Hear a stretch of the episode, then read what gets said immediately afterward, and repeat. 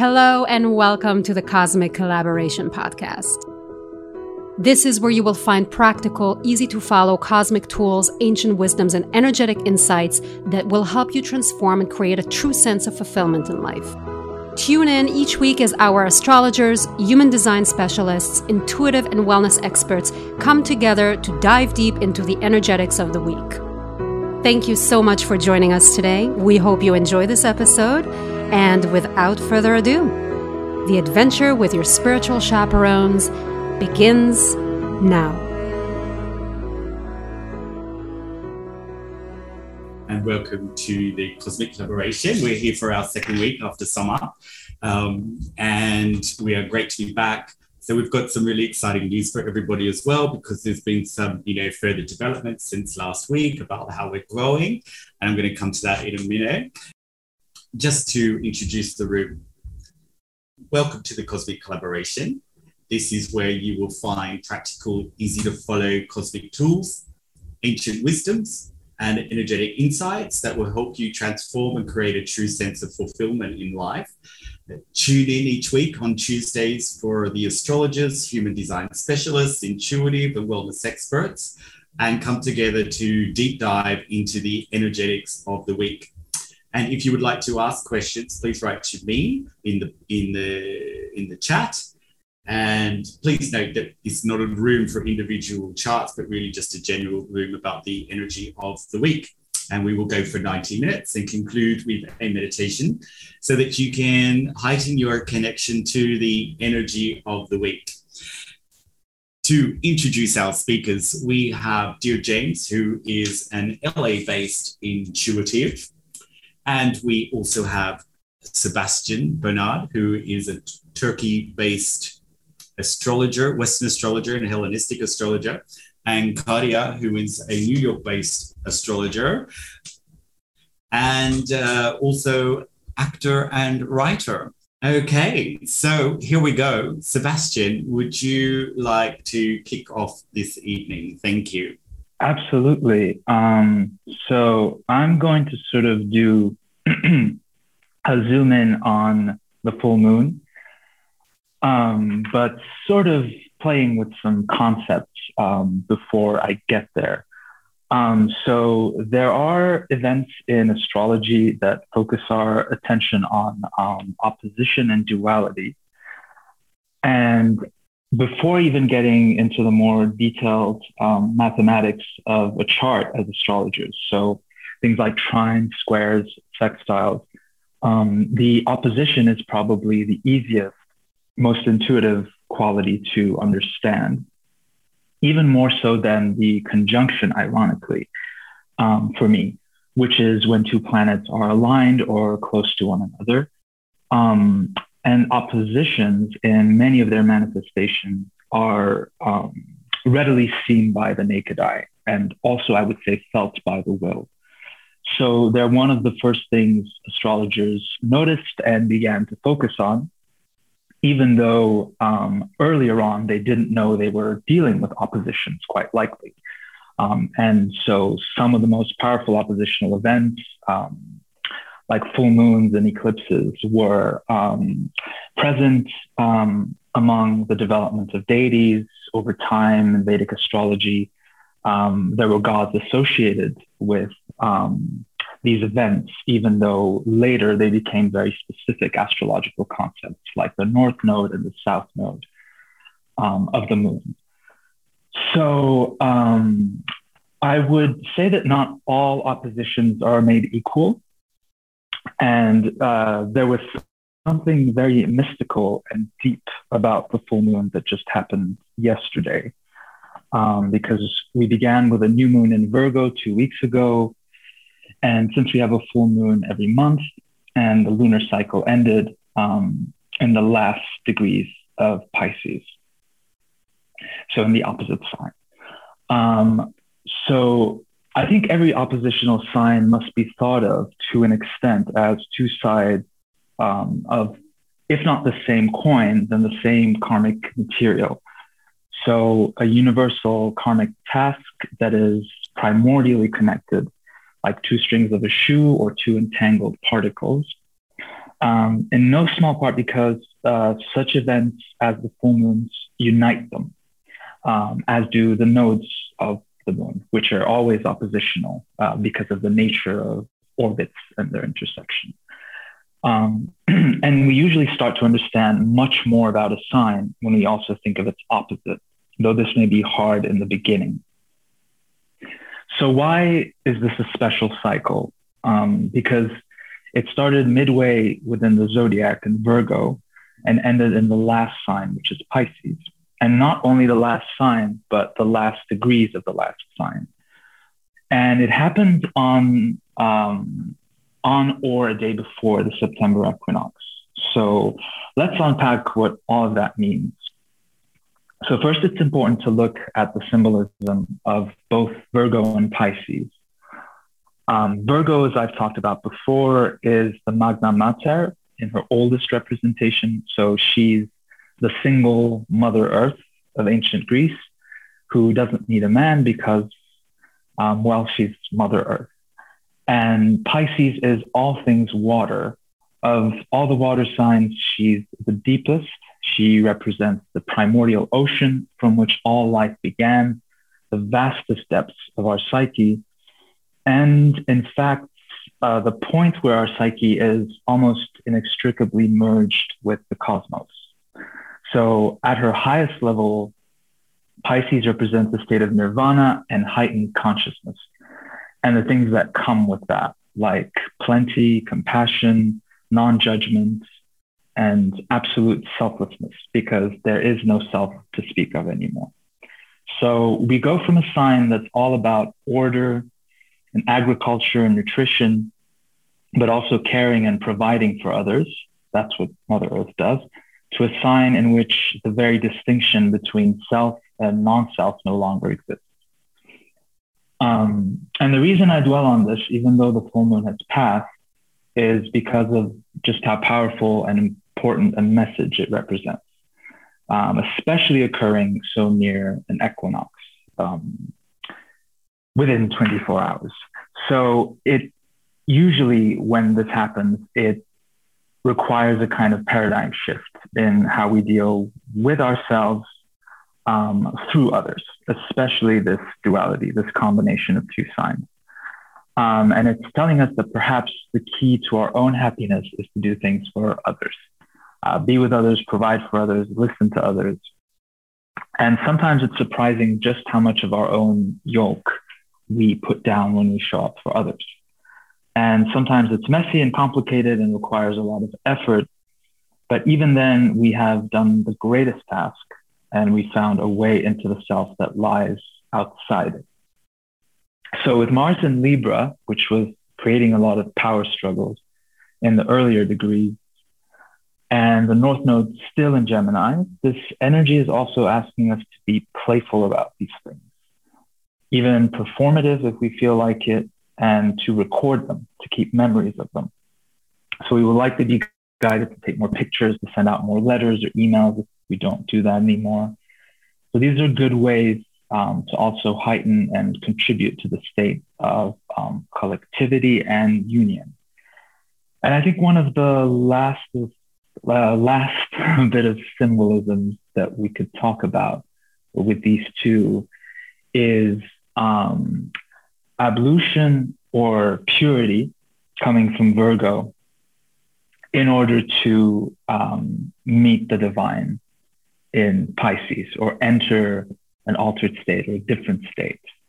Um, you can think of this in any sort of context you want, whether you know it's saintliness, um, abnegation of some form um, of you know the saint in the desert, communing with animals, um, any sort of experience that requires um, a very sort of large leap outside the self.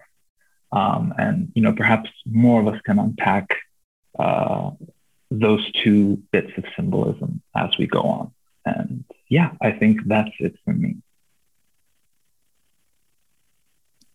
Great, Sebastian. Um, so thank you for that. I mean, one of the things that I think is always interesting when we talk about, you know, the other, yeah, is you know, I think that a, big part of this year, which we talked about last week, was what do we do for others, you know, to alleviate suffering, and you know, we with all the kind of alignment of the planets, and and certainly, you know, when the moon's in Pisces, it's kind of full moon in Pisces and, and Aries, it sort of crosses over the two at the same time.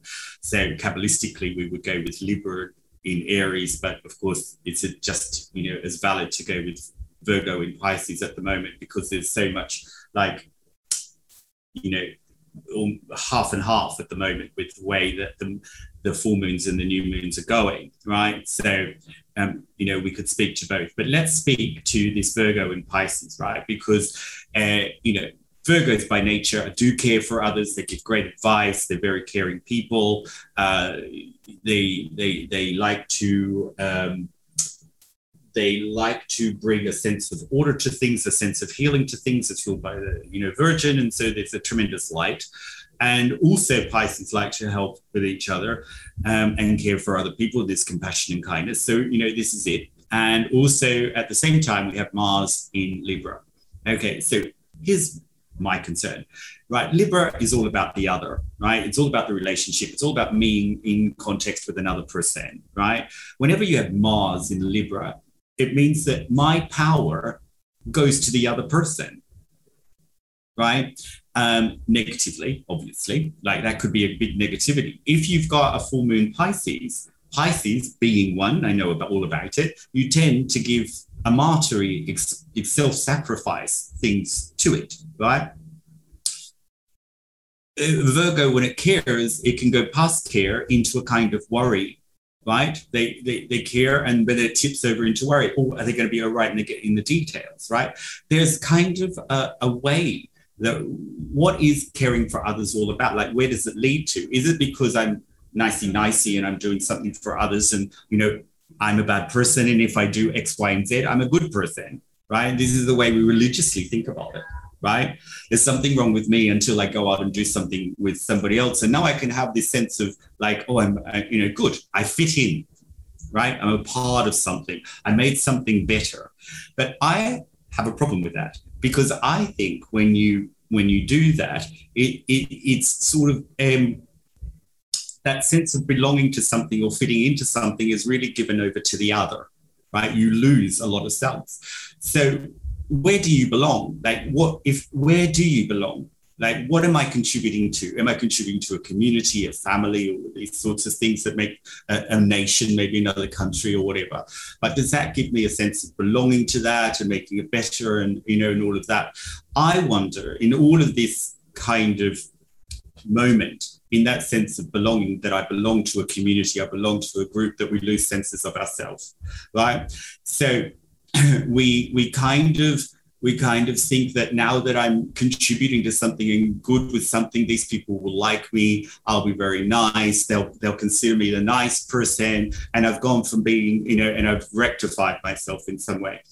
I take it from a different point, right? I think we're all right as we are, and we're okay and that sharing with another person, right, is really quite selfish. I think it's to empower myself, right? I'm I'm in a I don't want to belong to another group. I want to belong to me and I want to belong to my cosmos, right? I belong to me, right? I belong to my cosmos and I to be feel fulfilled, to feel happy, I need to share that world I'm in my own bubble, my own world, in my own holographic reality. Somebody comes in, and for me to feel fulfilled, I want to share something. Right? Now, the intention here matters. Intentionality matters because intention, if I'm just giving for the sake of with no consciousness, no intention, right, then the effect is probably negative because we start from the negative point. We start from the ego perspective. We start from that perspective, and we need to choose light. I need to have an intention as to why I'm doing this, right? So, so I think here uh, intentionality really matters. What are my purest, highest reasons for sharing? Because if I don't have the intentionality, that's not driving the cause and i know what the effect will be i know that the effect will be somewhat negative right because i've given no thought to my sharing i've just contributed in there right? So I think here with these kind of combinations of Mars in Libra, which you know gives a lot of power to the other, with this combination of you know Moon that that contributing to others is is is in one sense why are we doing it? What is it to do? What's the ultimate outcome? And Sebastian, what do you feel? I mean, like, what do you think it's for? I think it's uh, interesting because um, you know, sometimes, sometimes going outside the self and communicating is almost an act of desperation. It really depends where we are. And I think sometimes we share from a space of completeness and abundance. And sometimes, um, and sometimes we have no choice to share. You know, someone comes, you know, we're the shoulders to cry on. Um, and and yet we uh, we discover more about ourselves.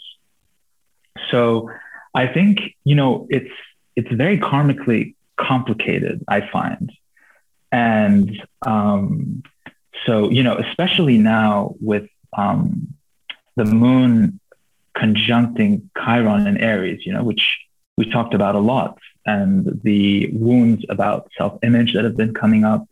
Um, you know, we are in the big age of uh, self-image and self-promotion, you know, electronic pl- presence.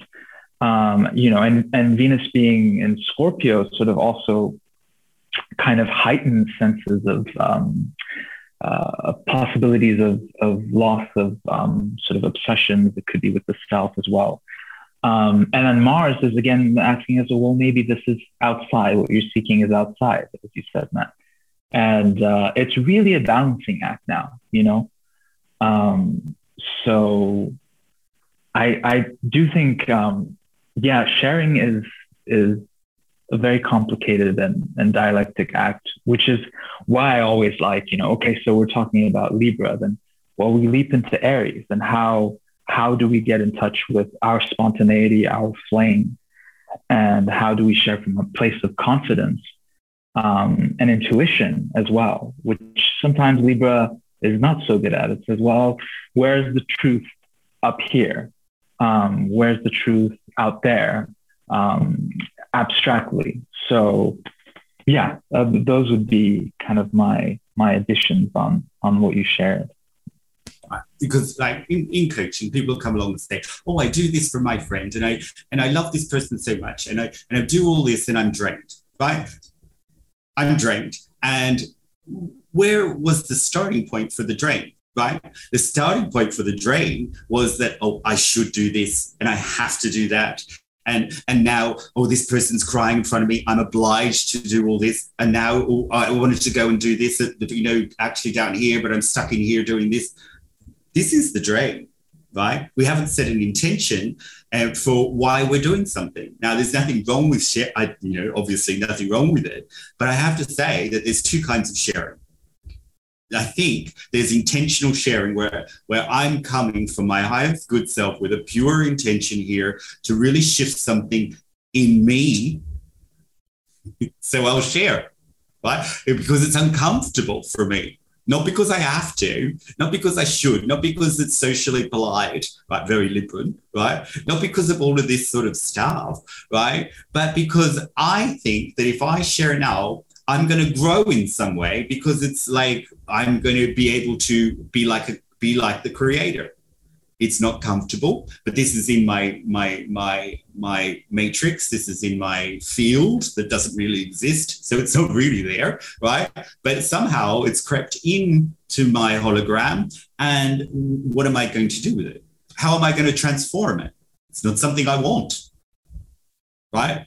So the the, the shoulds and the woulds and the coulds all creep in and keep it there because it's not coming from the higher self. It's coming from the physical body? It's coming from the morals and the ethics and all of those things that, you know, are otherwise. But I think when we come from the, it, when something comes into our life that we have an opportunity to share, it's an opportunity to inject light. It's an opportunity for me to inject my light of my cosmos, of my world into maybe someone else's. But ultimately, what I'm doing, I think, when I'm sharing from that higher self, is I'm completing my world. Yes, I'm, I'm, I'm, making my world more complete, myself more complete, my universe more complete, right? Because where does that sharing ultimately go in the cause and effect reality? It, only, it, it can only come back to me, right? So the whole thing that I'm giving someone to someone else is really like just a, a tunnel for this road to come back to me right? So, so unless I have that intention when I'm sharing, I'm just sharing shoulds and woulds and obligations and duties, and this is morally and, and politely correct in this moment, keeping me trapped in that reality by coming from that point, right? So, so here I think that we can we can do the same sharing, but from two different points. And and and it's not to say don't share I'm saying, where is the point of starting? Where's the starting point of the sharing? If the starting point of the sharing is, I really want to inject my light into here, and here's an opportunity for me to f- feel fulfilled and to and to have that as an effect, then I'm probably in a better place. It sounds counterintuitive because now I'm making it sound selfish, right? Which is when the ego comes in and says, "Oh, now you're selfish. You're just thinking about your own world by using other people." But there are no other people and it's an effect world. So where does it go ultimately? Yeah. Cardi, do you have a different view on sharing? Um, I'm fascinated by this conversation. you know, we often forget that we are the vessel. We are not the light. We are the vessel through which the light comes. And that's when the confusion and that's when the discord, internal discord happens. And so the depletion that you're describing or the the raise of the ego that fluff up um, peacock syndrome i call that happens when that vessel right if the vessel if we receive we have a desire to receive just for ourselves alone the water stays there and becomes muddy and stinky right on the contrary, when we want to not share, when we want to give because it satisfies us, we empty that cup. And this is where that sense of depletion comes from. Right. So the the the the way I understand it is the desire here is not to give because I need to be everybody's savior, but to truly share. And that means I also have to grow my desire and grow my vessel by restricting so it's some, in some instances, not help, especially when I'm not asked to. I'm not a savior. I'm not the light. I'm the vessel, right? And the other way is growing the vessel by so restricting, but also um, asking to receive to really make an, a difference. And I don't often know how I'm meant to, to, to make a difference because it's my own very limited five senses, you know, uh, uh, understanding of what I'm here to do. It's much grander than that. So I, when I'm in that space of like, I need to go and fix, fix, fix, fix, I, I don't really, I can't, again, it's that tunnel vision. I can't expand to the periphery and really understand what my purpose here is. And that's when I become a, a, greater vessel to share. And and this theme actually that's happening I, we're all so aligned it's magnificent. I mean incredible. Um, this week is the kabbalistic holiday of sukkot. It's a very powerful week. It's a window of opportunity to draw the energy of mercy into our lives. It's a time to practice gentleness softness kindness patience not just with ourselves right? And proactively not not not just passively but proactively inject these energetics into our lives but also with other people. So the theme this week is to understand that we are co-creating with the universe with the creator. We are co-creators this week. And this full moon in pisces which is very emotionally charged I don't know if anybody else has felt that. Um, it came with a big force of a healing force. And yes the theme is um, the collective. Like how are we what's coming up for us and how can we integrate that and to become a, a, a co-creator of the bigger picture and the bigger plan and in turn humanity. Now when I hear these words nowadays, I hear collective and humanity and impact the world. And, and it goes in one ear and then the other because there's a lot of bypassing happening in this practice. Because what can I do is the little person that sits here in an apartment right now in front of a mic do for the entire world if I don't have a world stage? Now we have to remember, like you spoke of, um, Matt, the hologram. Everything is a reflection of parts of me. We're all sparks of each other and we reflect that light back to each other. And so my work in the world is not towards the world, it's towards the person next to me.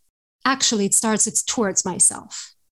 And then the person next to me, my child, the, even animals, even uh, um, things, right? Inanimate things and plants, the way I treat, the way I approach, the way I listen to my surroundings, this is how I create the ripple effect to truly have a bigger impact in the world. So it doesn't have to be how, what can I do to impact the world? Well, what do you do now? How did you speak to the person you just crossed who was impatient with you? You know what I mean? So it's very, it's a very grand theme, but it's very practical. Like we, every single moment, we have the opportunity to practice that grand scheme in our lives in a very small, which seems very small and intimate, but it has a grand effect and it has that ripple effect. And so now Jupiter, that is the ruler of this full moon in Pisces, is trining Mercury, which is really, really good because that's usually a week of very good news. So look out for good news. Um, but it also supports that the energetics of this week because it ignites the desire to also, because Mercury speaks of knowledge, right? It represents knowledge, among other things. But it ignites the desire or the urge and need for us to share our knowledge with other people, to pay it forward. And here comes another piece of the puzzle. We here have an opportunity to focus on the teachings, not the teacher. And I repeat that because when we focus on the teachings, we we can make sure the knowledge is timeless that it keeps moving forward. When we focus on the teacher that's when it stops right here. And that's what again we go into the tunnel vision versus seeing the entire periphery. So by focusing on the teachings and how can i pass that on to my children on my social media in my conversations how can i instead of harboring that knowledge thinking it's a secret that's you know how can i move that forward? Because i'm not going anywhere. I'm not elevating anywhere if i'm not bringing people with me. Again remember we all have to get there together. We can't just sit there at the top of the mountain and, and, and think we're almighty. It has to be shared. Just like in martial arts you can't get a red belt which is the 10th the dan one you can't get a red belt unless you have a school and disciples. You can't. So you always have to move on the teachings. And this is also, you know, Jupiter, who is also a spiritual teacher, right? Um, now, tomorrow, Mercury is going to square Pluto and it's going to stay there for a little while until October 1st. And the square is a tense aspect of 90 degrees. However, I like squares because they kind of push us to do the work, right? Um, Mercury is going to station um, retrograde by the beginning of next week. So that's why it's kind of staying like that for a little while. Um, and it, that will unearth some knowledge, maybe some feelings, some thoughts that we have. Um, and the sun tomorrow moving into the fall equinox, as you mentioned, going into Libra, it's going to be there along with Mercury in retrograde. Again, time for reflection, and remember last week I mentioned Neptune, how it brings up messages that keep coming up that we keep rejecting. It could even be a person mentioning something to us and they don't think anything about it, but we're like, I keep hearing that. Why am I hearing that? How is it relevant to my life? Take that piece of information this week and integrate that. See where it belongs in your puzzle or uh, even which puzzle piece has to be replaced. Maybe it's time to really eva- reevaluate certain beliefs that we have that are really, and again, it's that the most potential to reveal light is when we are uncomfortable. And uncomfortable is not just getting out of our PJs. it's the way we think it's the most difficult thing to move from. And by the way, the moon is going to be in Taurus So the moon in Taurus is not going to want us to move very easily. It's going to be very stubborn. Um, so yeah, so it goes from good news week to diving deep into the undercurrents and facing some change, and then we'll get good news and flowing of news when Mercury is going to trine Jupiter again on October 3rd. Now, the process of Mercury retrograde, I find that to be quite fascinating because Mercury is an evening star. And when it goes into, when it goes retrograde, it disappears and it will show up on October 18th when it goes direct again. It shows up as a morning star. I mean, look at the metaphor behind this. It's right there shining on us. It disappears into the undercurrent where we do the reevaluation, rethinking, restructuring, and it comes up, it rises as a morning star. How beautiful is that? I mean, it's quite magnificent to me. I, I love that. Um, now, what tools can we use? My um, rising Taurus wants tools. Uh, what tools can we use this week? Certainty and appreciation. I've personally experienced a lot of silence this week. I'm very used to motion and action. And sometimes I'd even prefer negative action than no action, which is uh, you know, something I'm definitely facing this week. And I think it's fascinating because I'm fully aware that in this silence is where the keys is where the where the um, magic is. In that silence is where the magic is. Because again i'm going from the tunnel vision and i'm opening up the periphery. Oops. My bad. Um, i'm opening up the periphery right? That's where I get the messages. That's where I practice certainty, certainty when it's quiet, when I'm not receiving praise, when jobs are not coming in, when I feel lonely, when I'm not around people to reflect something back to me, right? It's validation. When I'm lacking the validation, when things don't work the way I want or don't work at all or don't come my way. Like what happens in that space if I practice, first of all, gratitude and appreciation for that moment of uncertainty. And also, look at that uncertainty, certainty. Practicing certainty in the uncertainty, meaning understanding and knowing, not knowing in the head, but knowing on the soul level that everything is where it needs to be. And all I need to do is start paying attention, opening the, the, the senses and really paying attention and seeing what opens up in the periphery because that tunnel vision is 1%. The periphery is the 99. And that goes along with us being the co-creators because we're not just there things happening to us, we are co-creating in that space of silence. Okay, great. So I think, you know, here I just want to share on that because there's so many amazing things from both Sebastian and Claudia about sharing, co creation, about where we're at in our lives and how much certainty we have, right? So here I have a like a practical example, right? Somebody, let's say you're great at, cake making and it's somebody's birthday. What everybody's going to turn to you to make the cake, right? Because that's what you're known for. And automatically you're the cake maker, so you say yes, right? Now, just look at where the consciousness is when you say yes to things. Is it because if I make the cake, that means I can take it in and I can put the cake in the middle of the table and everybody will see that I've made the cake and I can bake the cake that I like and I can I know she likes that cake, so she'll like me. And if I don't make the cake, then maybe they'll judge me and I'm not ready to be judged. And I know it's going to please them if I make it, and so I should make it. Uh, well, no one else will do it, and maybe they won't invite me anymore, and I'll be lonely. I mean, I can give you 45 different egotistical reasons, right? Why sharing is not always good right? But where is it based in? Yeah. So even in practical example, I mean, I do it. So I'm not saying cake makers are the only people that do it. I do it all the time. I don't check myself before I go and check, share. Right. So really it starts, I think, with this consciousness or this intentionality that we're co-creating something from the light.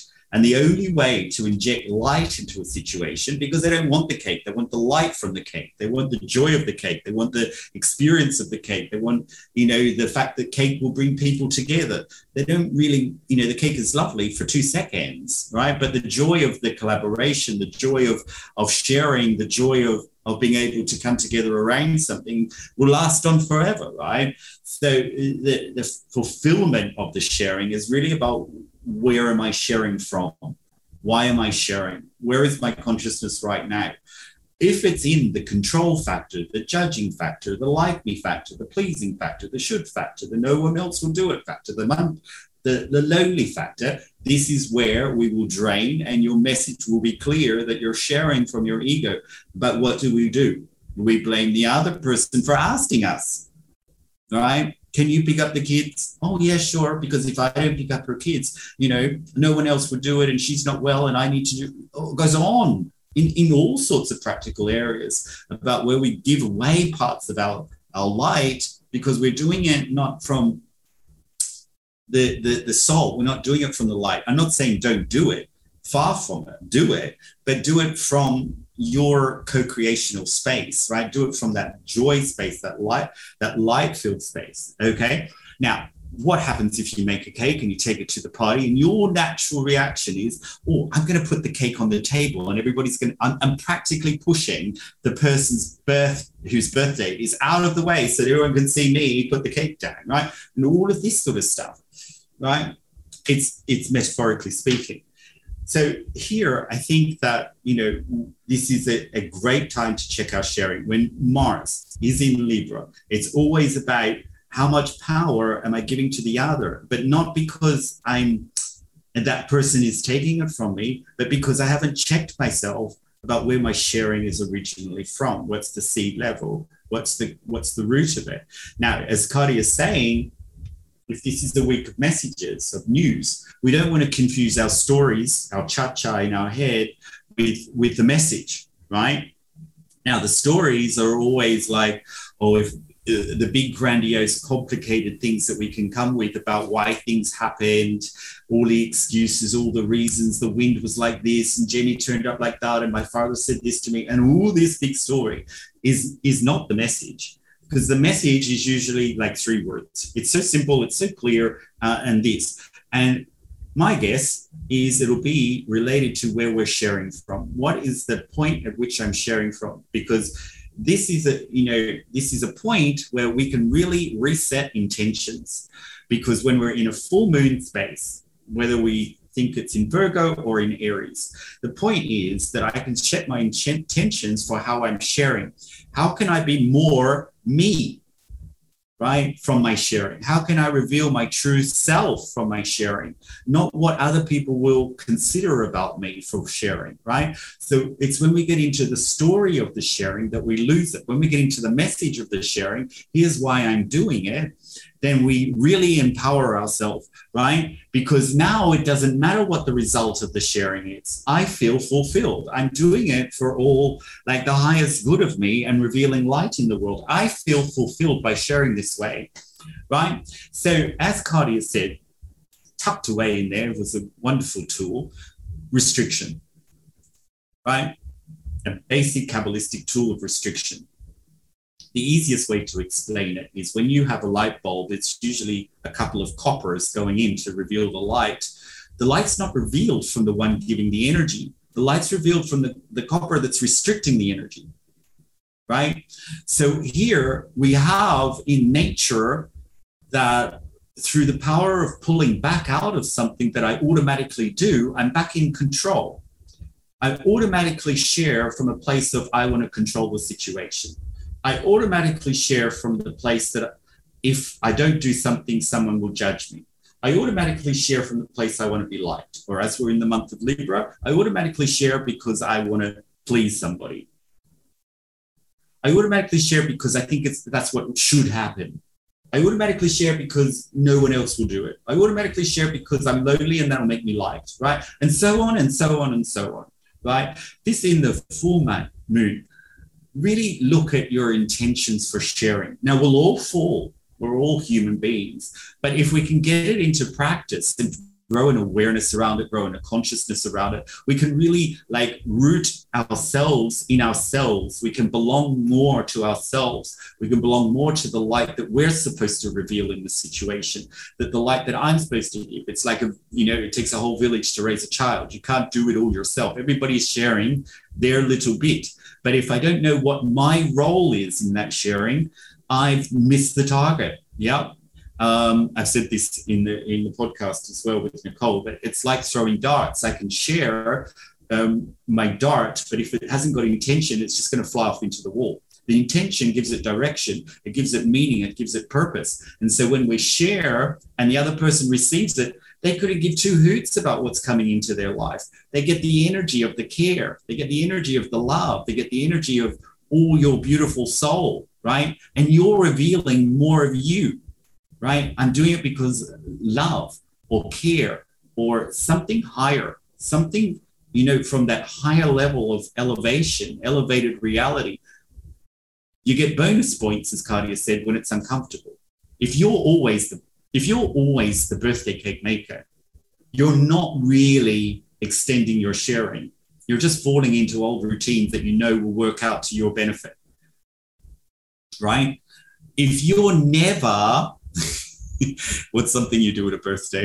if you're never the hat wearer, I'm never the hat wearer. I just really cringe at birthday hats. So I put them on to try and break something in myself. As ridiculous as it sounds, when you do that, to it reveals more light. When you're doing the sharing from a more uncomfortable place, you're actually revealing more light into your world, firstly, and then someone else's, and back again to your world, right?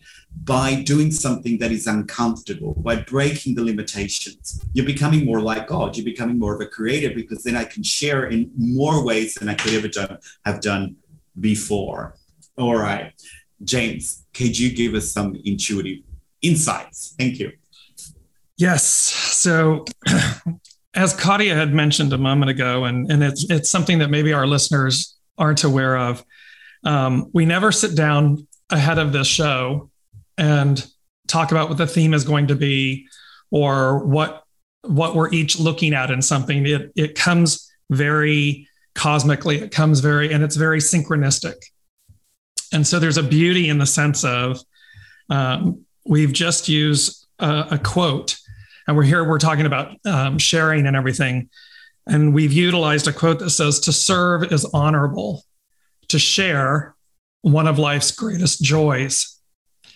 And so, in talking about this aspect of sharing and the synchronicity of the fact that that quote was utilized just recently, and today's show is now this, is mind blowing in and of itself. But again, the unseen is constantly working through us as we're all aspecting and as Katia is talking about. And and just to touch on this piece before I get into the intuitive messages, you know, the aspect of sharing is very revealing.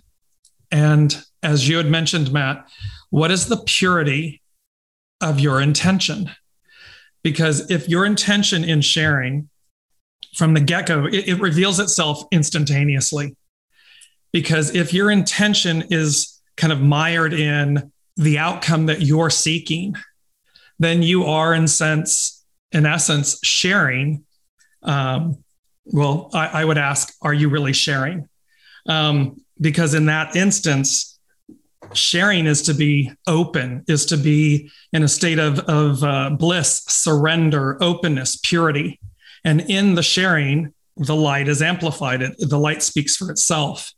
And so when we come into an aspect of sharing, ask yourself, am I am I able to am I willing, am I able to do this from a pure state of being, from a state of bliss, of purity? If you're not, don't do it. Because in essence, what that says is it will reveal to you in your own silence, as Cody was speaking, you know, in our own silence. If the answer is no, you'll automatically already know why. And therein lies an opportunity for you to then, as Matt said, get into the uncomfortable parts and do the necessary works to kind of undig or unlayer. Why am I not able to show up in a more pure way, in a more um, with a pure intention. and vice versa in the receiving of that. Am I asking for all the wrong reasons? Because the it, it goes both ways. You know, as Sebastian was saying, two sides of the same coin. Is the ask in the share one where you're demonstrating purity, light, or are you demonstrating your shadow? So these are, um, you know, it's it's not complicated. It just requires us to really stop and look at ourselves, and then execute whether or not we're going to share or you know because again as matt said and he's used the beautiful analogy of the cake and the baking of the cake and you know are you doing it for the joy of the cake because again Katia mentioned earlier you know everything people places things it's all energy um, my mom and my aunt um, made were cake decorators for many many years. So we we were i have a very personal affinity to this of um, of the fact that they would make the wedding cakes and the birthday cakes and everything. And we often joke now as adults and everything um, you know when they when they cut into the cake if they could hear what came out of it um, because there was lots that went into it. Certainly a lot of love. Um, many times you know a lot of cuss words and other things but but this is the act of creating and this is the act of of giving. And yet what they always did was they did this from the purity of their heart. They did this truly from the purity of giving. It wasn't to be seen just to be seen or to be noticed. They did it from the place of love. They wanted to give to whomever the recipient was a slice of love, a piece of love. And so it's a beautiful lesson, wonderful analogies. Um, to get into the messages this week, the intuitive insight messages, I want to take a step back for just a moment. And last week, we were in a state of endings, beginnings, renewal, expansion, and this great possessing. And we had double 14s. And of course, the great harvest. And so we had the full moon um, yesterday. We have the equinox coming up tomorrow. And again, I've noticed in the numbers and the dates. And when I sat down to write this and listen, it was at 1001. So you have ones which are act as a gateway, you have zeros which represent source. And so you can see that the way in all that we're talking about, the way to, the way through is going to be source. As Katia mentioned, we are vessels, we are the custodian. You are the custodian of your life you aren't your life. We're the custodian of that light, of that experience, that expression. And so, how is it? What is it that we're doing with it? And in today, it's the 21st and it's also 2021. So we have double 21s. And the first thing they said to me was, there's something, and this was then underlined, very magical, quote, in the air. And I immediately had this image of the Disney Pixar movie Up, and it's the hot air balloons, and he's rising. And and the point of, of that is that he he kind of put off things in life, and yet he wanted to go somewhere. He wanted, and we've all kind of, you know, we're all slogging through, we're wanting to get somewhere. We're all wanting to experience literal joy literal happiness, literal expansion, this literal freedom. And yet somehow, you know, we've all signed up and we've gone through the the elongating of it, the suffering of it, the getting to it. Um, but the point is arriving, finally going to someplace, giving ourselves permission to truly go where we've always wanted to be, what we've known ourselves to be. And so there's there's something very magical in the air. That was also, and this is, you know, here's the synchronicity. Um, and they said, pay attention. And here was Katia early talking about paying attention. And so this also then said to me, and they, they said the magic and the awe, the unseen all around us. So here's something very magical in the air, pay attention. It's all around us. And they came then into the star card. And the star card, of course, is, is the divine feminine. There she is. And she's pouring out soma. She's pouring out wisdom, knowledge, life source, the, you know, the silver thread, the cord. She's pouring out this soma, this, this heavenly divine spirit, this essence. And they said, again, this pouring forth all around us, through us. So there is an aspect that's in this week or in this moment of time that's that's presenting itself that's saying, be aware, pay attention, look beyond what's directly in front of you, what's tangible, look and sense and feel what's unseen. There's an essence here of magic, awe, um, soma, life force that's going to be infusing everyone. Um, it's very interesting the the uh, intricacy here because today is actually when you add the month today in the year, it's a 17, which becomes an eight. The 17 is the star card in the tarot. It's number 17. So here's this direct tie. Number eight is the magician. The magician has everything. The, the magician has all the tools. And here they're saying, look up, look around you, see the magic and the awe. The next thing they said is, and this was tying into this whole piece that everyone's been talking about in the sharing, and they said, maximize your efforts, your potential by releasing the chains that bind you.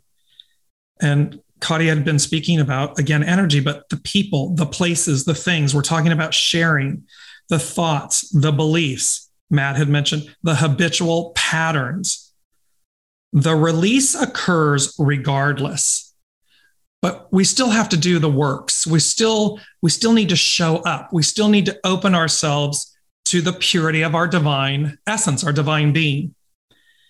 And when they said that the release occurs regardless they then showed me and i don't know how many around the world um, but we would go on the playground and you would have what was called tetherball. And there was a central pole and there was a long rope and attached to it was a like a volleyball and in essence you would pop the ball back and forth around the pole, yet it was always tethered, attached to the central column, the pole. What they're saying here is the ball gets released. So here's the movie Up, this hot air balloon. The ball gets released. We're no longer going to be tethered or anchored to this central column that weighs us down or keeps us holds us back this shadow element. And they said you'll no longer be held down or back. So we're going to soar. We're going to fly freely if you will. We're going to experience this light this soma. And the last thing that they said was um, and and one more thing also um, with the double 21s before i get to the last thing Kari had mentioned Jupiter trining Mercury, you know, and to look for great things. And with the double 21s, it's a very interesting piece because what came was the uh, the world card in the tarot. And it ties in with number four because it's about the change, the ending, the beginning, the world changing, the, the moment of change. Um, but it also in the I Ching is about biting or cutting through. So facing the obstacles and gnawing it, cutting through it, so as to reach that evolution, that change, that turn.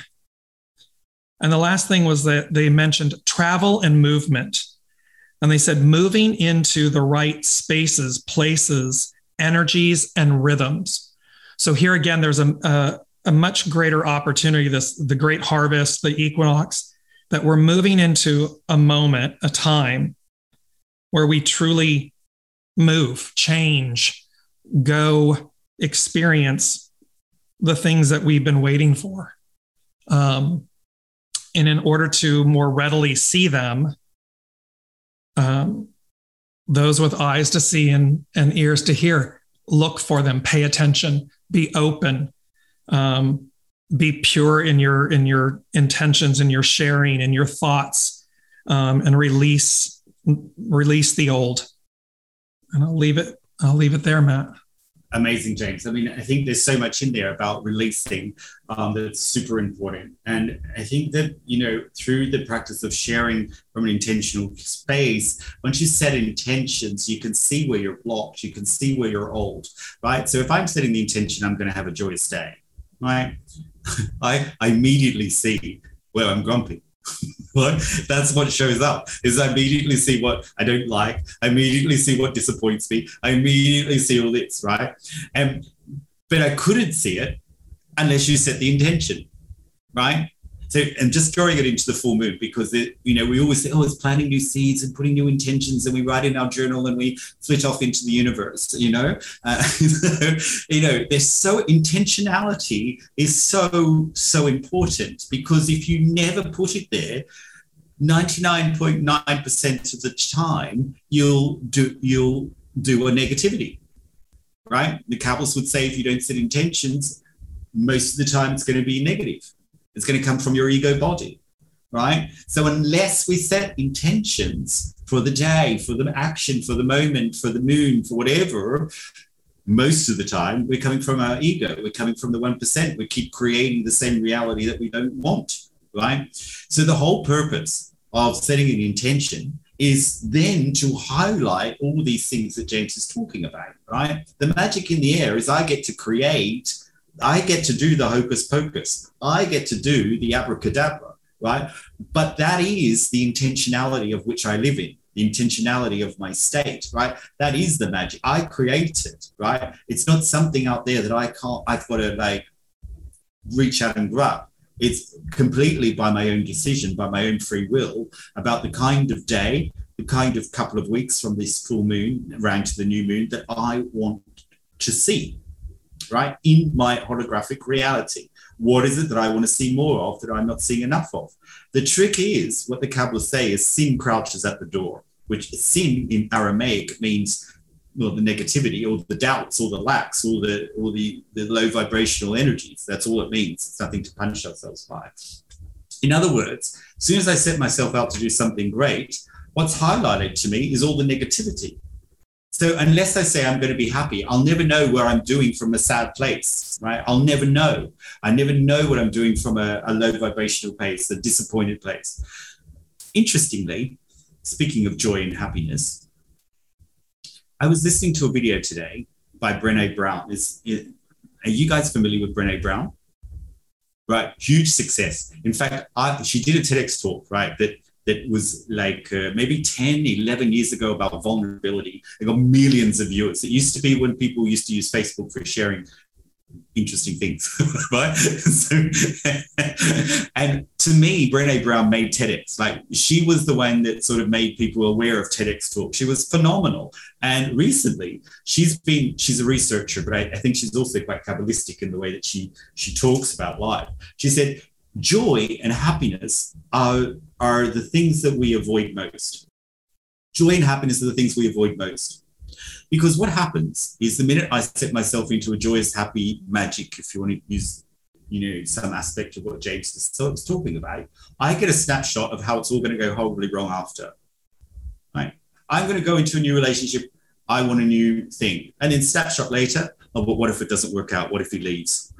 right? I'm going to have a child. Oh, what if they're terrible? What if they die? You know, all of this right?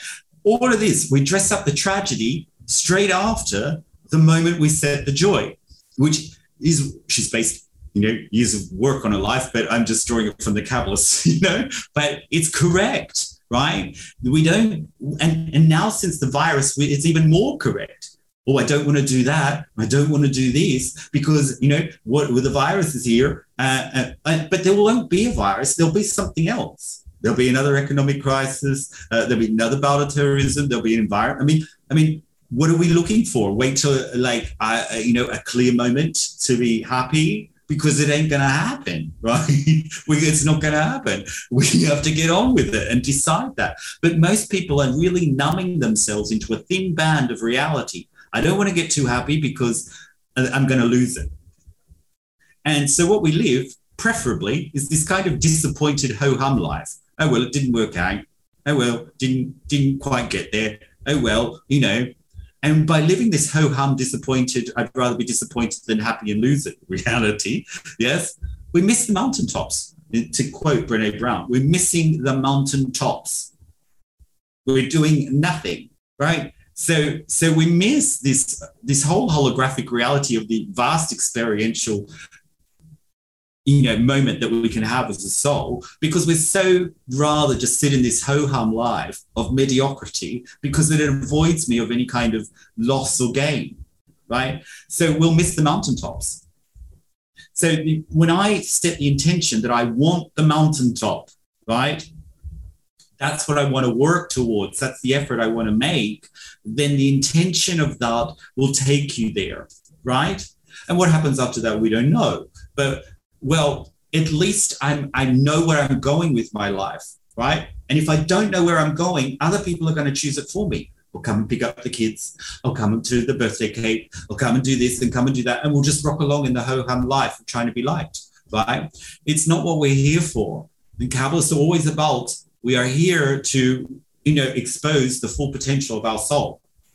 That's it right? And unless we keep working at exposing that true big light inside of us, that true potential inside of us, you know, we'll never hit the mountaintop. We'll never get there. It'll be like in the rear vision mirror saying, oh, well, never tried it, never did it, but, you know, it's okay now. I'm kind of comfortable, had a nice life. And that's where we'll get to. You might as well write on our cemetery stone now, had a nice life, because that's where it's all heading, unless we don't set the intentions really in full moons and new moons that really catapult us into that mountaintop. Speaking of mountaintops, up in Switzerland, we have Nicole who's joined us after her yoga class. Uh, that I highly recommend because it's it's very sharing. And um, I want to introduce Nicole before she speaks because she she had to uh, arrive before we uh, after we started. She's a Swiss-based intuitive artist and crystal transmissionist who is also the founder of the new content ally.vision, which you can all go and start to see forming uh, right now. Before Nicole shares her intuitive insights, uh, James, um, in the background, without us knowing, create very sharing and very restricting, uh, created a website for us. Um, uh, which links all the podcasts, it links our Instagram. So if you go to thecosmiccollaboration.com, you will see all of our faces. Don't look at mine, look at others. yes, it'll make for a more pleasant day. But um, and we'll see all of our um, bios, all of the things that we do, and soon and, and also james has set it up so that you can book sessions with us straight away also what we're working on is a new thing coming up and i'm not going to tell i'm going to restrict on my sharing on this new thing but it will come and meanwhile here's nicole hello everyone uh, so good to see you all so good to have uh, or hear you all let's keep it that way um, well, um, I'd like to not so much speak about the full moon, but of course, the full moon is a, a part of it. And for us, it's today in Europe. Uh, for the, the people in the States, it was yesterday already. So but um, what I really want to speak about is the autumn equinox, because um, for those of you on Clubhouse and that don't see me, but I'm dressed in all white, Kundalini white, and have a turban on. So, and this is why um, I want to speak about autumn equinox, because this is huge for us. We're having this full, this four big windows where uh, we uh, have access to amazing energies and with the equinox at the time, um, it, there's the solar energy, the Ra energy, the masculine energy, and the moon energy, the Ma energy. They're like balanced frequencies at the moment. Like, and this is this window is already open, so it's tomorrow, and um, for us in Europe, at least on the 22nd.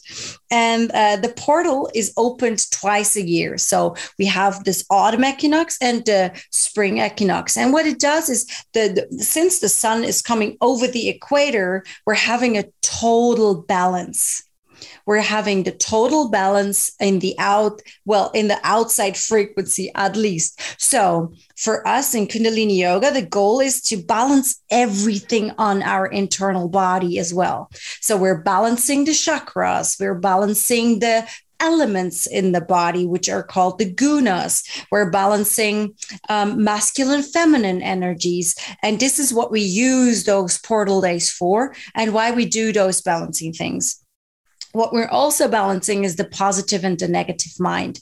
And why are we doing that? We're doing that so we can come into the neutral mind. And coming from neutrality, um, in neutrality, what, what the, the big part of neutrality is for us in Kundalini Yoga is we have the option to really decide where we want to go. And this is what you basically um, want to do because setting goals, setting the attention for the mountaintop part, for a, a, happy, joyful life. This is not possible when you're still dealing with duality in your physical body, in your physical realm.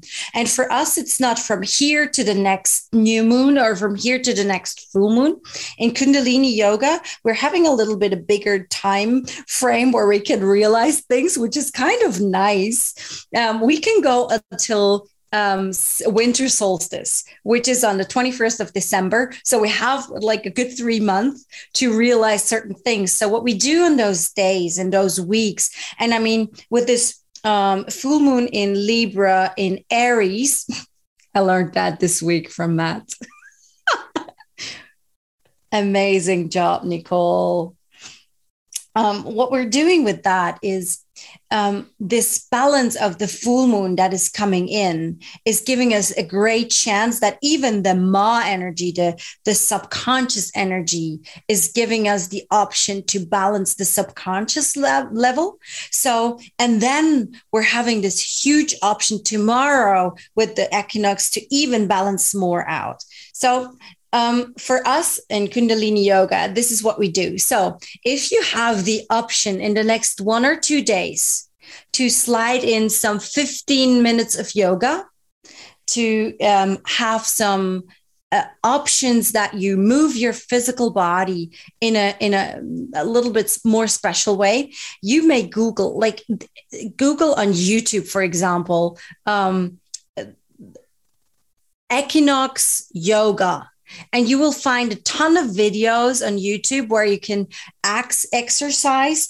And I think it's really, really beneficial because look, the physical body is the vessel. Like I'm intuitive. I can explain it also from that way. So your physical body is your vessel. So what you want to do is you want to tap onto infinity with your soul, your radiant body, and you want to download higher thought patterns. This is what you want to do. When you're living in your subconscious area, your subconscious mind, usually we're living in a let's let's call it ugly city suburb. Everybody knows where that would be, right? Like it, depending on the city you're going, like it's not the nicest part of the suburbs. It's not the the the happy mom, happy uh, father, two kids and nice house place. It's like the, the shitty part of the city. So if you're living there in your subconscious mind, what we want to do on those equinox days with this full moon, especially, we want to have a little adventure and we want to sit in our car, which is our physical body. The, the, the, the car would be our physical body. You hop in the car and you drive toward a really, really nice um, nature area where you can have a leisure, beautiful equinox day. So this would be in your subconscious mind. Um, let's have it a park in a very good neighborhood, like a very beautiful place this is where you want to drive to with your car and tap onto those higher thought patterns. And then you download with every blink of an eye, we download a thousand thoughts. So every time you blink, you have a thousand thoughts. And now the question is, do you have the quality of the thoughts of the shitty suburb you're you're normally living in? Or do you have the, the download quality of this beautiful nature area? Where you're connected to Mother Earth, where there's maybe a little river and some other places. So this is what we want to do. And equinox, especially uh, autumn equinox until the, the winter solstice, try to think of what you want to achieve, what you want more of. And Matt, you were saying something really nice. Um, you were saying um, more happiness or more joy. So I think I would like to leave a, a very special thought here.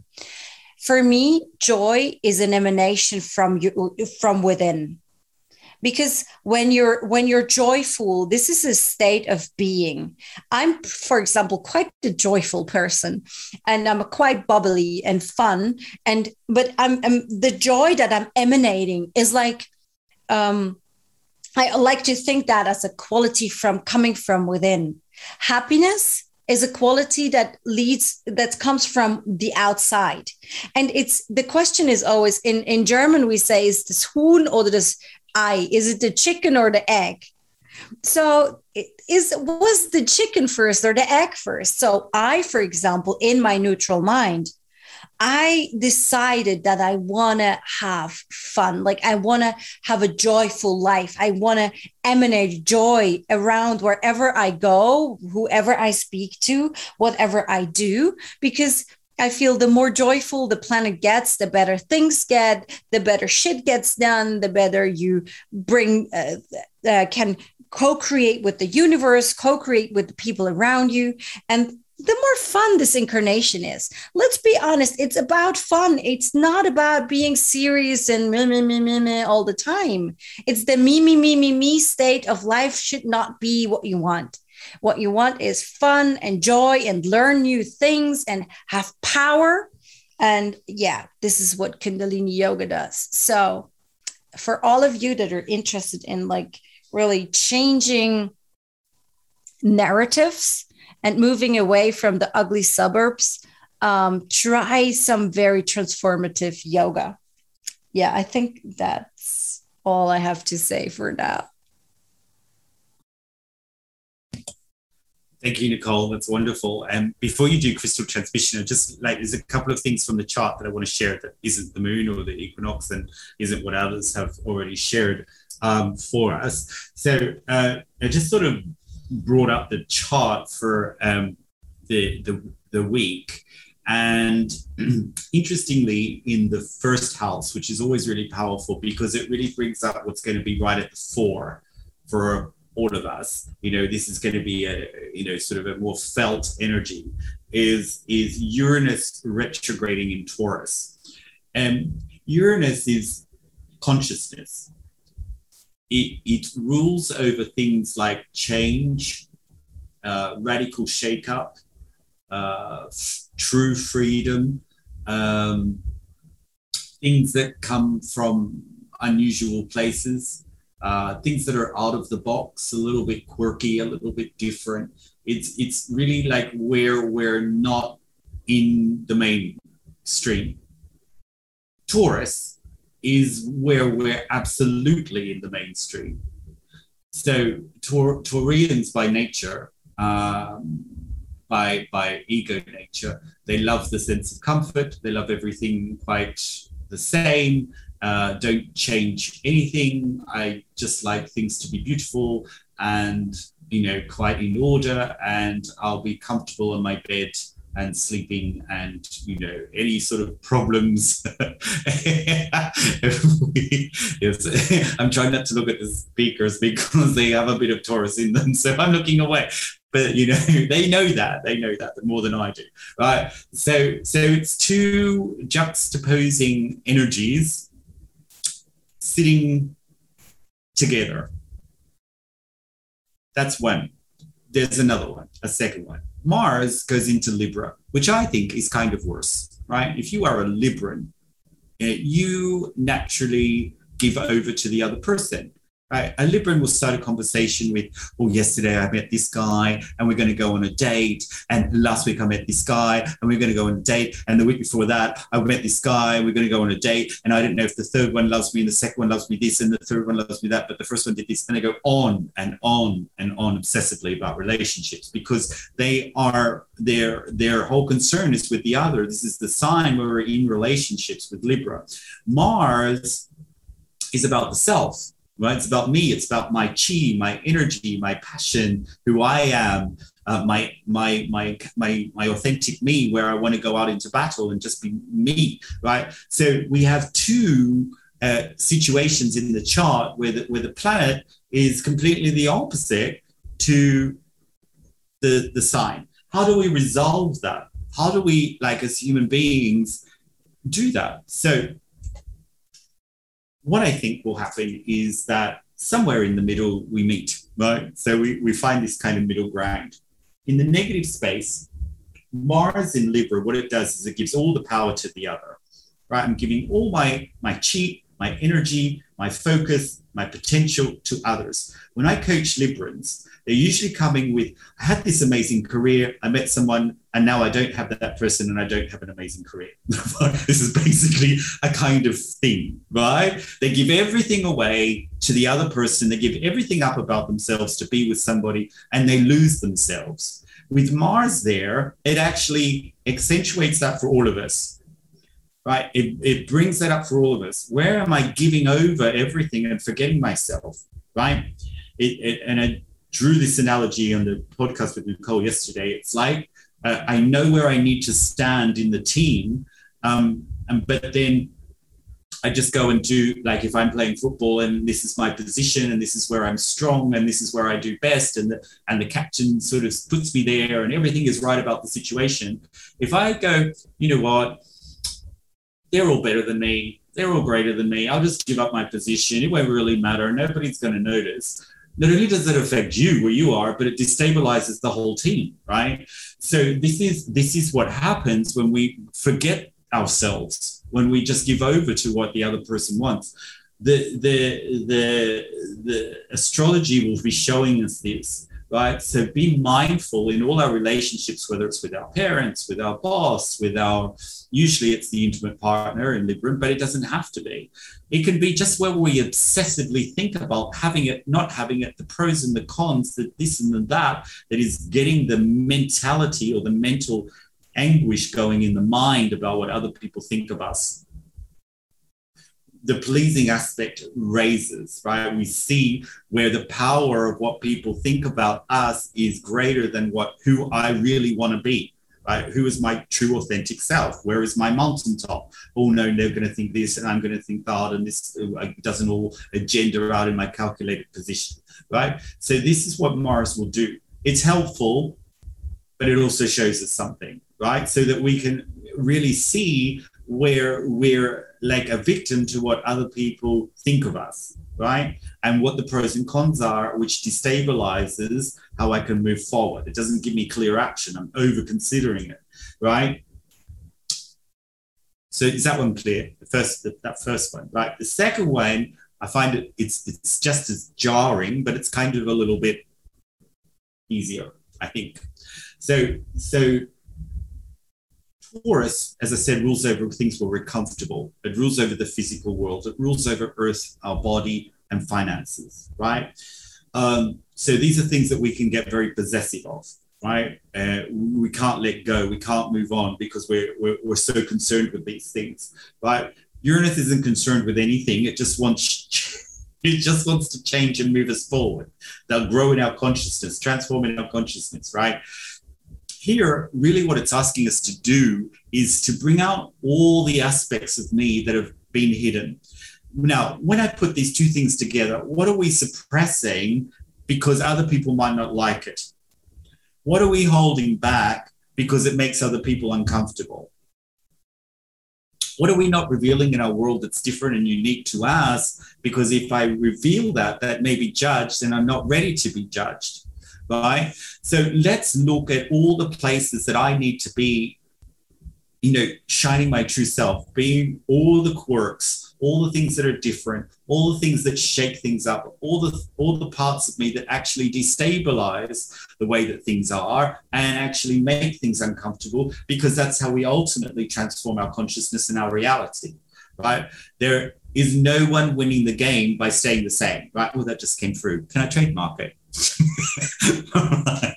There's no one winning the game by staying the same, right? So we all need to change, right? So the whole idea here is to really see what is it that I'm holding back on? What is it that I'm not really bringing forward? What is it that I can really want to shine in the world, but it's so uncomfortable for me?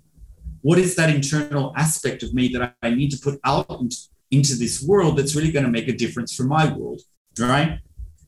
So this is a, the two juxtaposing, you know, sort of signs and planets that are in the chart right now that I think that if we bring it together in this way, we can really move ourselves forward.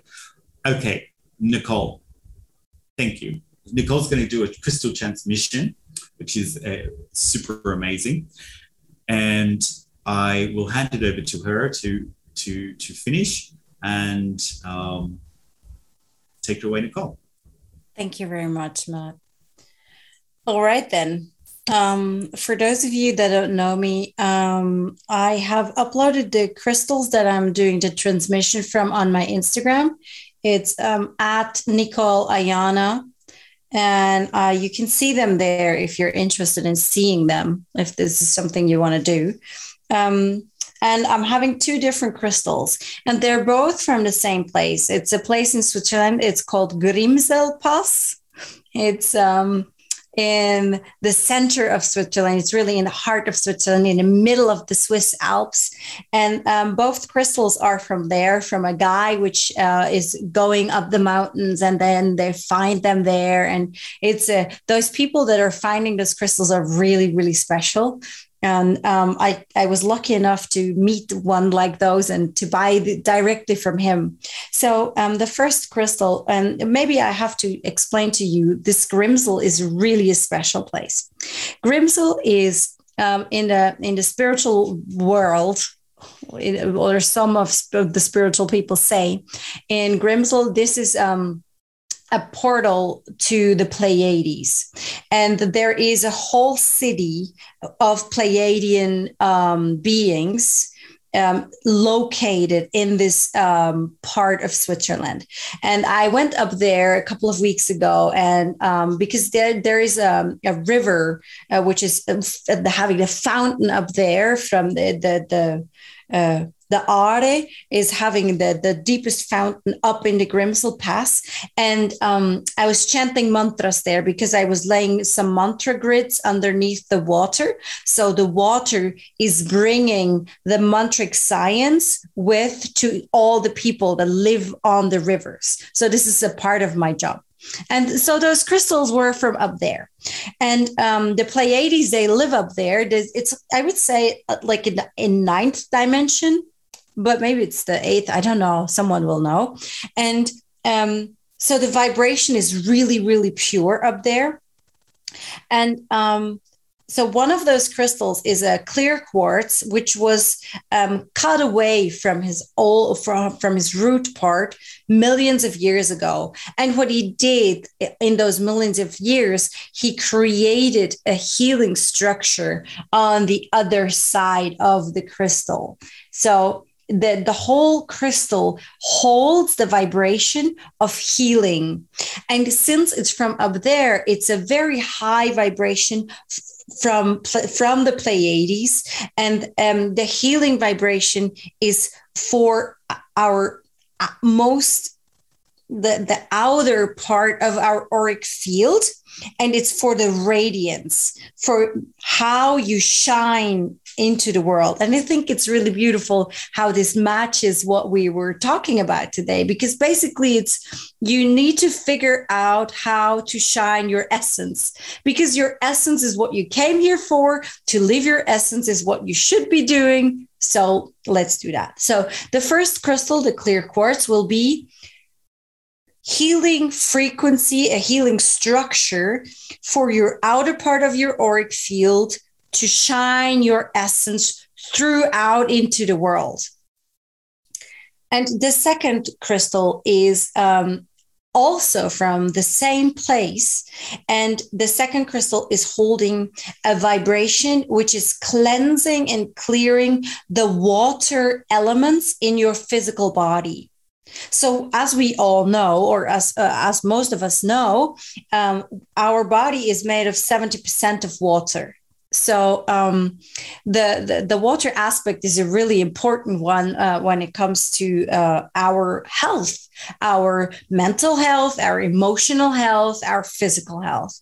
And uh, this crystal is holding a water cleansing vibration for the physical body to cleanse out everything that is holding your highest vibration back and can leave at the moment. So this is what the first, the, the second one is doing. But we do it vice versa. So we do first the smoky quartz, we cleanse and clear your water elements, and then you're shining more brightly in your auric field and then we heal the outer part of your auric field so you know we're holding a lot of uh, belief patterns that we we're not allowed to shine brighter than the others because someone might be upset or there are many patterns that we're holding in our auric field that are not really beneficial to shine our essence into the world. Or, like Matt told me this week, you need to shine like the sun. So, all the outer planets are like moving towards you.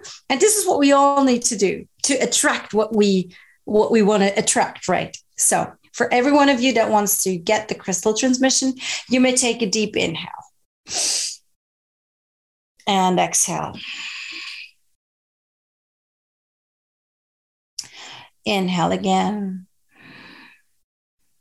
And with the exhale, come with all your awareness into your heart space and feel, see, or imagine the light that you are of awareness in your heart space.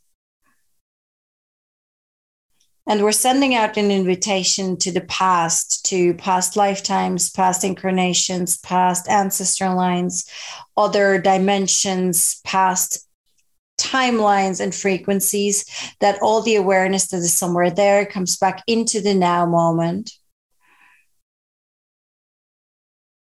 And see, feel, or imagine how this awareness is coming into your heart space and try to ma- imagine how your ball of light in your heart is getting bigger and brighter.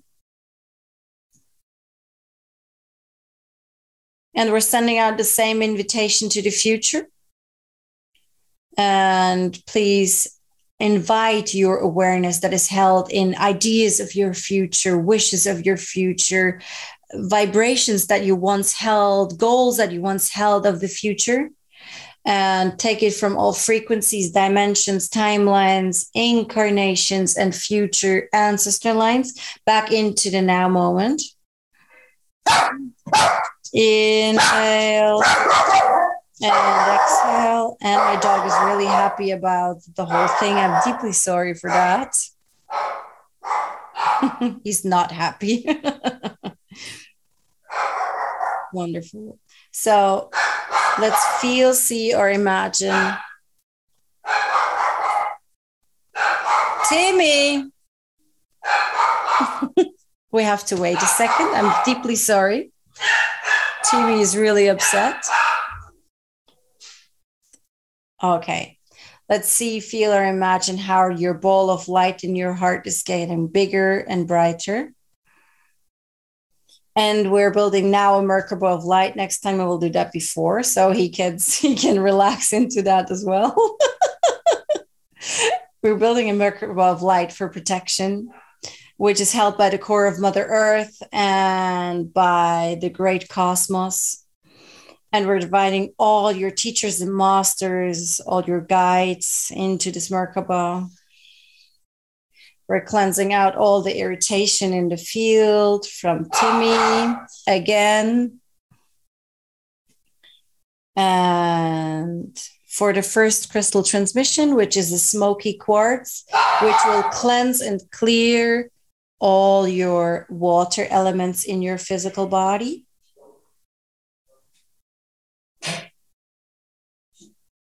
You may give your internal okay to be receiving this water cleansing frequency.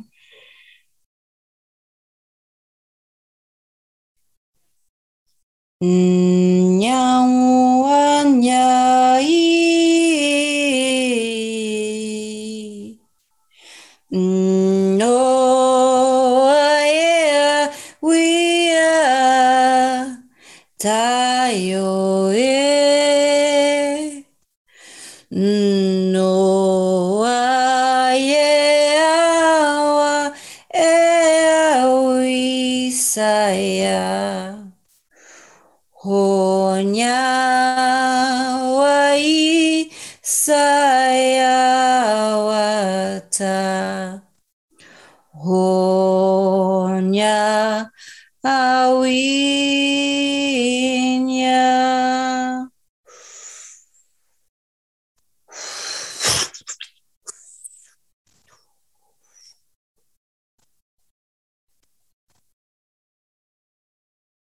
you very much.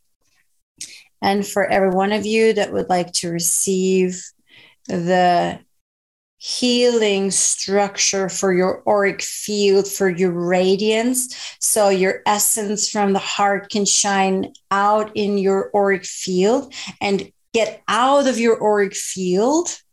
You may give your internal okay to be receiving this frequency, please.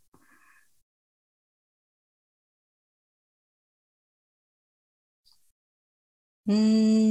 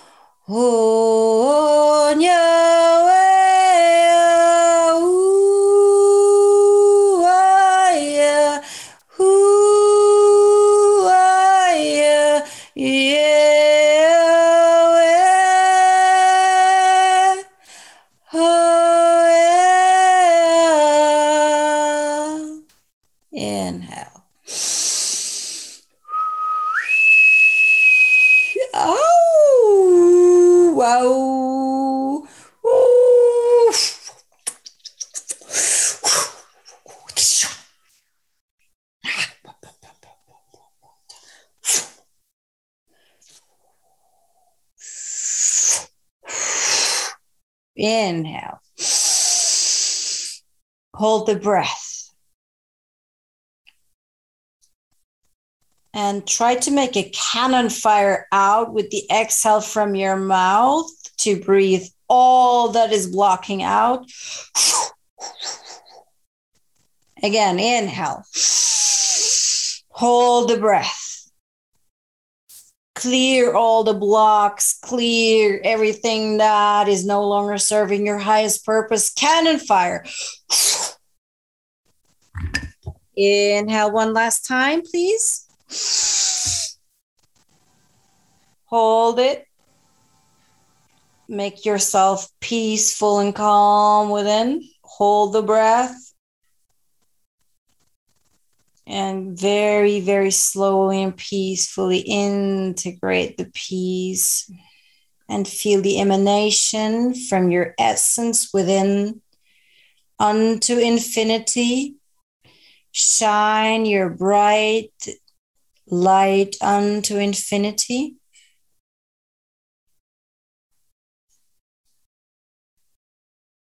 May the long time sun shine upon you and all love surround you. And your pure light within you guide your way on, guide your way on, guide your way on.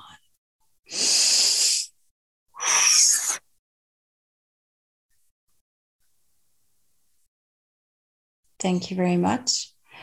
And I'm closing the Merkaba of light.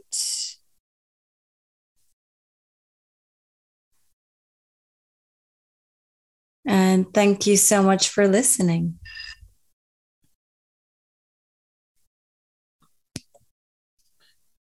Thank you, Nicole. And thank you, everyone, for joining us. If you would like to find out more um, about us, then please go to the cosmiccollaboration.com and you will find out about how to register for Cardia's Kabbalistic astrology charts and natal charts, about how to register for Nicole's one on one healing sessions and life purpose channelings, or how to register for earth charts and uh, rhythm theory reading with Sebastian, or intuitive reading and some wellness tools with Dear James, and also maybe a karmic astrology chart or a tarot reading or past life regression with me.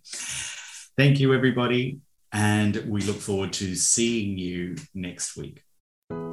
Thank you for tuning in the Cosmic Collaboration Podcast. Follow us on all the socials, and if you haven't done so already, please subscribe to our podcast and like, comment, and share if you feel inclined to. Thanks again for listening. See you next time.